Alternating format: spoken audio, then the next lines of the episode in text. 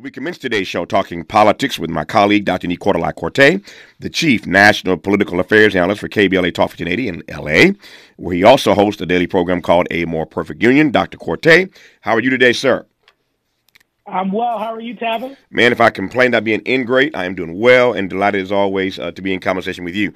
So, I, I guess the, the, the, place to start, a lot of politics to talk about, but the place to start would be this um, I'm trying to find the right word uh, this uh, this uh, debate uh, that happened last night in, in Miami. There are a couple of clips I want to play uh, in case you missed it or didn't have the stomach to watch it. Let me just give you a couple of clips what you missed last night. check out this first one. Mr. Ramaswamy, we've talked about this. You campaign on TikTok. How do you get TikTok banned if you use it? Well, I, I, I want to laugh at why Nikki Haley didn't answer your question, which was about looking at families in the eye. In the last debate, she made fun of me for actually joining TikTok while her own daughter was actually using the app for a long time. So you might want to take care of your family first. Leave my daughter out of your voice. Your adult daughter. The next generation of Americans are using it. And that's actually the point. You have her supporters propping her up. That's fine. Here's the truth. You're just the easy scum. answer. Mm, you're just scum. Um, that's Nikki mm. Haley calling uh, Vivek Ramaswamy scum, and it, it went downhill from there. Um, your thoughts about last night? I'm, I'm, I'm, afraid to ask, but let me ask anyway. It's news. You know, uh, it was uh, it was not the GOP's finest moment among uh, a lot of uh, most recent experiences on the national stage that uh, doesn't seem to be so flattering for the GOP. I mean, right after the debate, uh, Nikki Haley tweeted, quote, look, I'm a mom. I'm a mom. So the second that you go and you start saying something about my 25 year old daughter, I'm going to get my back up. But it's not even the personal part. There are serious differences I have with him. And so I don't know if it's smart politics to pick a fight with the only woman on the stage, uh, to pick a fight knowing that women uh, will have a decisive voice uh, in a lot of races across the country. And so I don't think uh, uh, Ramaswamy won himself uh, any uh, uh, uh, hope of becoming the GOP nominee, uh, offending uh, women by going after their kids. Yep. Woman or not, if you're one of the front runners, um, you can expect that somebody's going to come after you. And in this instance, um, at least um, those who watch these things tell us that the two uh, apparent front runners, although Donald Trump is way out front, of course, he didn't even show up, but he's still out front. Uh, but Ron DeSantis, and Nikki Haley are, are, are out front uh, otherwise. And so if you're in that position, of course you're going to get you're going to get dogged by somebody. Uh, but I take your point about going after her daughter. That ought to be off limits. But uh, I digress on that for now. Just getting started with the Nii Quartelai Quartey on Tavis Smiley. Seeking the truth, the truth, speaking the truth. The truth. This, this is the Tavis Smiley Show. Show. Let's get back to more of this rich dialogue with Tavis Smiley. All right, Nii Quartelai Quartey, one more clip from last night. Uh, this one, uh, again, Vivek Ramaswamy uh, talking about Ukraine. Take a listen. Ukraine is not a paragon of democracy. This is a country that has banned 11 opposition parties. It has consolidated all media into one state TV media arm. That's not democratic. It has threatened not to hold elections this year unless the U.S. forks over more money. That is not democratic. It has celebrated a Nazi in its ranks, the comedian in cargo pants, a man called Zelensky, doing it in their own ranks. That is not democratic. So the reason why that clip's important to me, Nicola, is because – uh, we see the new Speaker of the House, Mike Johnson, um, separating out funding for Israel and funding for Ukraine. Um, everything that we've seen and read and, and watched about the way he moves suggests he's not a fan of continuing to uh, give Ukraine basically uh, a blank check uh, from the U.S. Treasury. Uh, and so here you have um, um, this issue coming up last night on the debate stage about how we're going to deal with Ukraine uh, into the future. How did you read that comment? Because it seems to me to be uh, obviously, although not coordinated, uh, somewhat in alignment with the way that Mike Johnson, at least, is approaching this issue of Ukraine as Speaker. Yeah, it's disturbing Tavis. It's disturbing to say the least. Uh, and uh, it's important to point out that the campaign spokesperson uh, uh Tricia McLaughlin, she told uh, sources that Ramaswamy had not called Zelensky a Nazi and that his remarks were in reference to an incident in September in Canada when the country's parliament held a celebration of uh, the Ukrainian Canadian veteran who later discovered that he had served in a Nazi aligned military unit. And so context matters. And I think we're seeing just another example, you know, of Republican candidates saying outlandish things on the debate stage in this case, uh, and then later walking it back, right? And, you know, where have we seen that before? I mean, mm. and it's straight out of the Donald Trump playbook. Uh, and it's very clear that that's a big part of what is powering Ramaswamy's campaign. He has studied Donald Trump's playbook very well uh, and is executing against uh, that playbook, dare I say, that playbook 2.0. Um, and, you know, part of it is Tavis, he's trying to make up for the fact that he doesn't have a lot of foreign policy experience. That's part of the reason why he went after Nikki Haley with, you know, all guns blazing, uh, even, you know, resorting to going after her 25 year old daughter is because he really doesn't have much to say when it comes to some of the foreign policy issues that are in flux right now around the world. He also doesn't have much to say in terms of solves for some of our major domestic challenges as well. And so, you know, he's over there just throwing red meat at people that don't uh, understand uh, that what he's saying is baseless. Yep. But what what do you make? I take your point. What do you make though of uh, the new Speaker of the House separating out that funding for Ukraine and Israel? Joe Biden, as you recall, um, some weeks ago uh, in that speech to the nation, uh, conjoined these two things. He wanted funding for Israel. He yeah. wanted funding for Ukraine. Johnson has separated that out. So how do you read that? Well, I, I think we shouldn't underestimate the savvy of the speaker. I mean, think about it. There were a lot of Democrats that were not enthusiastic about President Biden asking for a hundred over a hundred billion dollars to support Israel, Ukraine, humanitarian aid uh, to the to Gaza uh, and other priorities. Mm-hmm. Uh, and so we, he, so the speaker knows that's not popular with Democrats, um, and he knows it's also not popular with Republicans. And so you know the way that he the way that he uh, developed that package where he said, okay, we're going to claw back money from the IRS, which uh, is a move that I think uh, bodes well for him in terms of Republican moderates, uh, as well as the MAGA crowd, uh, you know, and a lot of their supporters, right? And so I just think we shouldn't underestimate this speaker. Uh, I, I think, you know, he just got the speaker's gavel. I think he wants to figure out a, a way to keep it. And that means keeping the MAGA crowd happy. It means keeping moderates happy and every chance he gets. It means um, taking advantage of uh, positions that are unpopular, even with moderate Democrats. Yeah. Um, one more question about uh, last night, and then we'll move forward to cover a few other things before I get to Marc Lamont Hill.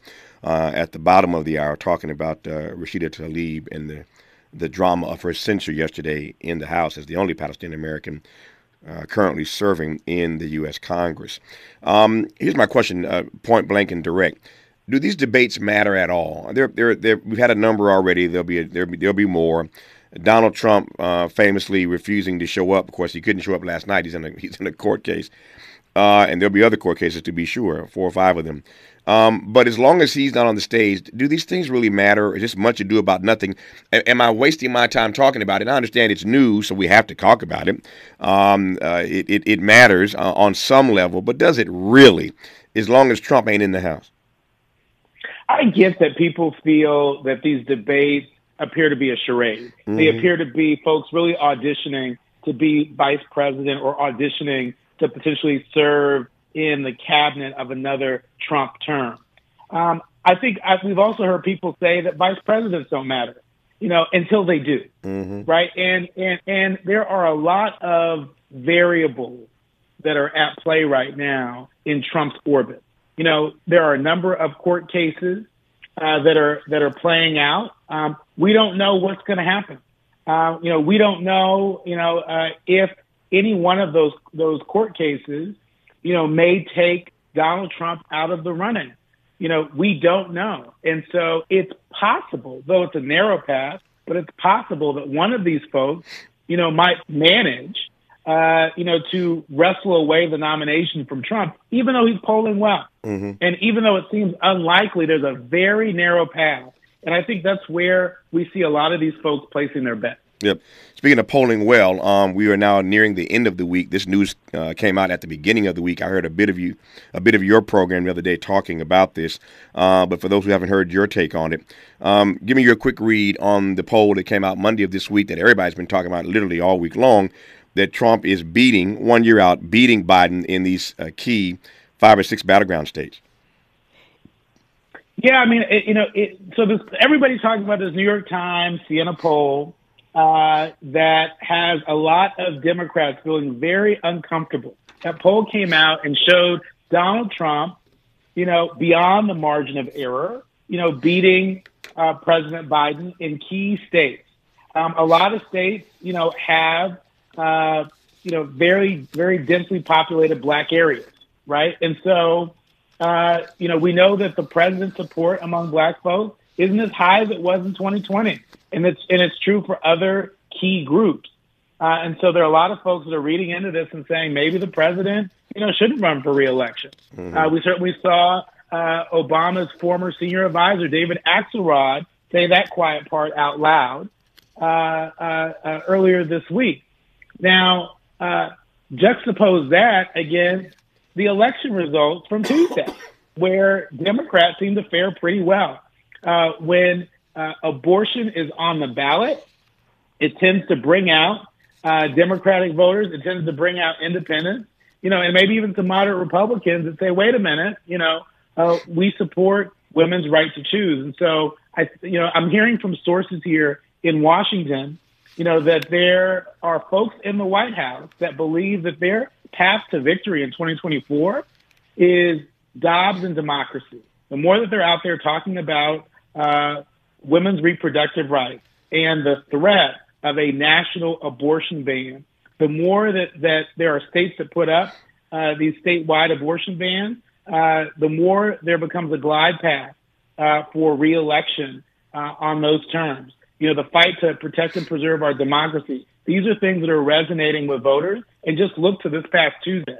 There are a lot of disappointed uh, Republicans right now. And I'm also hearing on Capitol Hill you know, that there are sources that are saying, you know, to uh, Republicans that are running for Congress, you know, that they should run against a national abortion ban. How is that for a turn of events? Mm-hmm. Run against it as opposed to, to run saying we're going to deliver an abortion ban because it's become a radioactive issue for Republicans. Mm.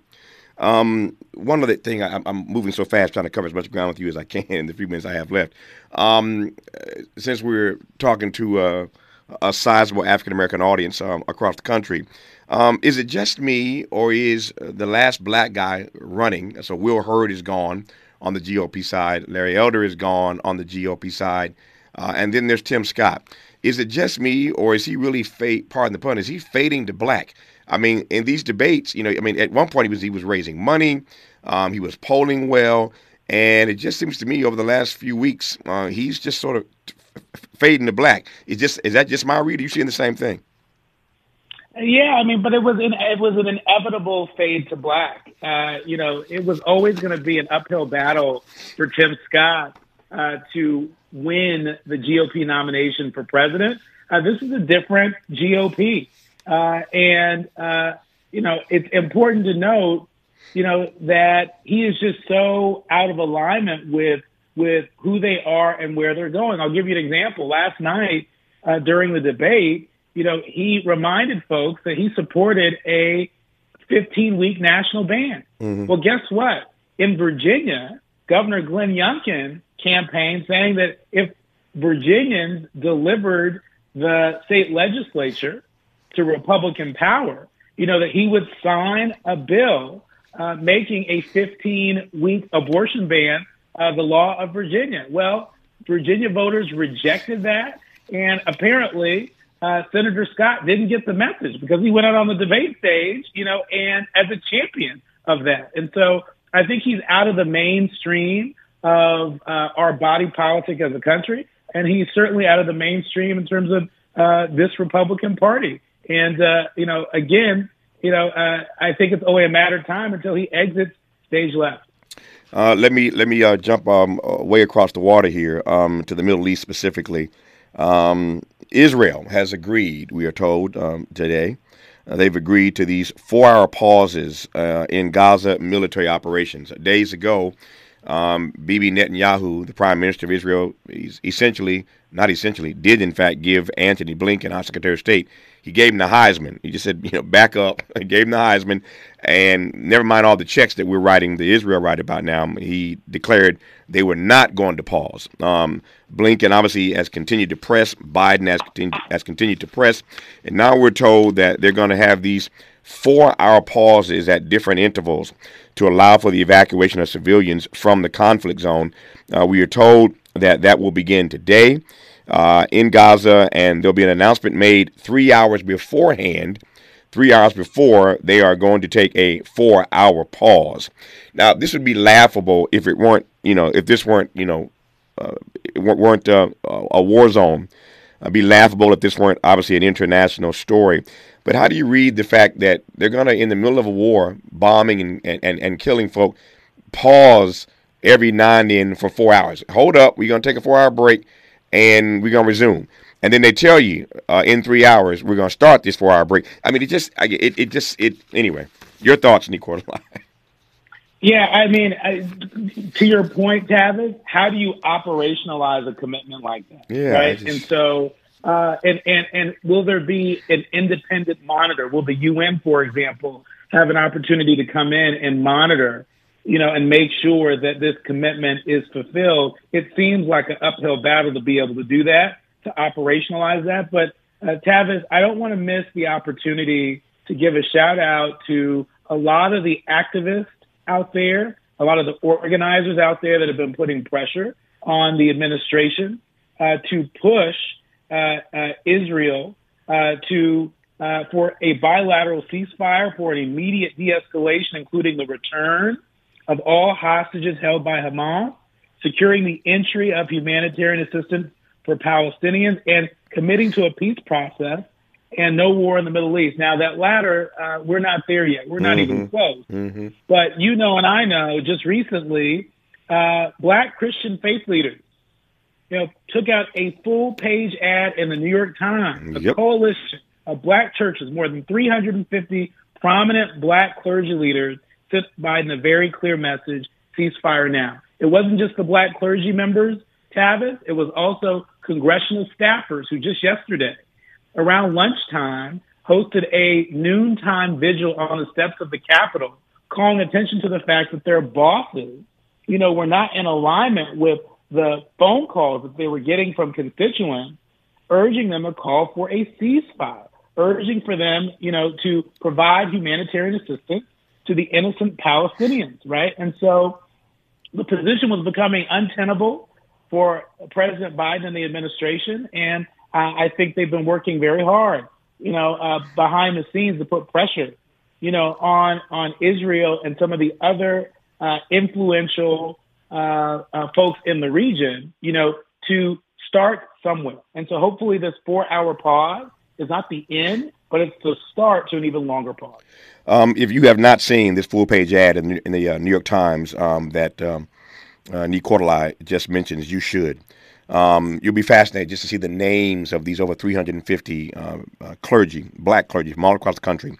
Uh, the headline reads Black Christian Faith Leaders for Ceasefire.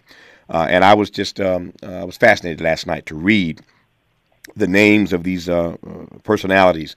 Uh, many of them you know, uh, many of whom you know, who've affixed their signature on this full page ad in the New York Times. So the pressure for a ceasefire is growing. as yet, the State Department is still telling persons not to use the word ceasefire uh, not to use the phrase or the word de escalation. I'm troubled by that, uh, but the pressure is starting to build, and Dr. Quartey, as usual, puts his finger right on it. We'll leave it there for now. Uh, Nii Quartelai Quartey will do it again somewhere down the road. Thank you for uh, the conversation. Have a great rest of the day.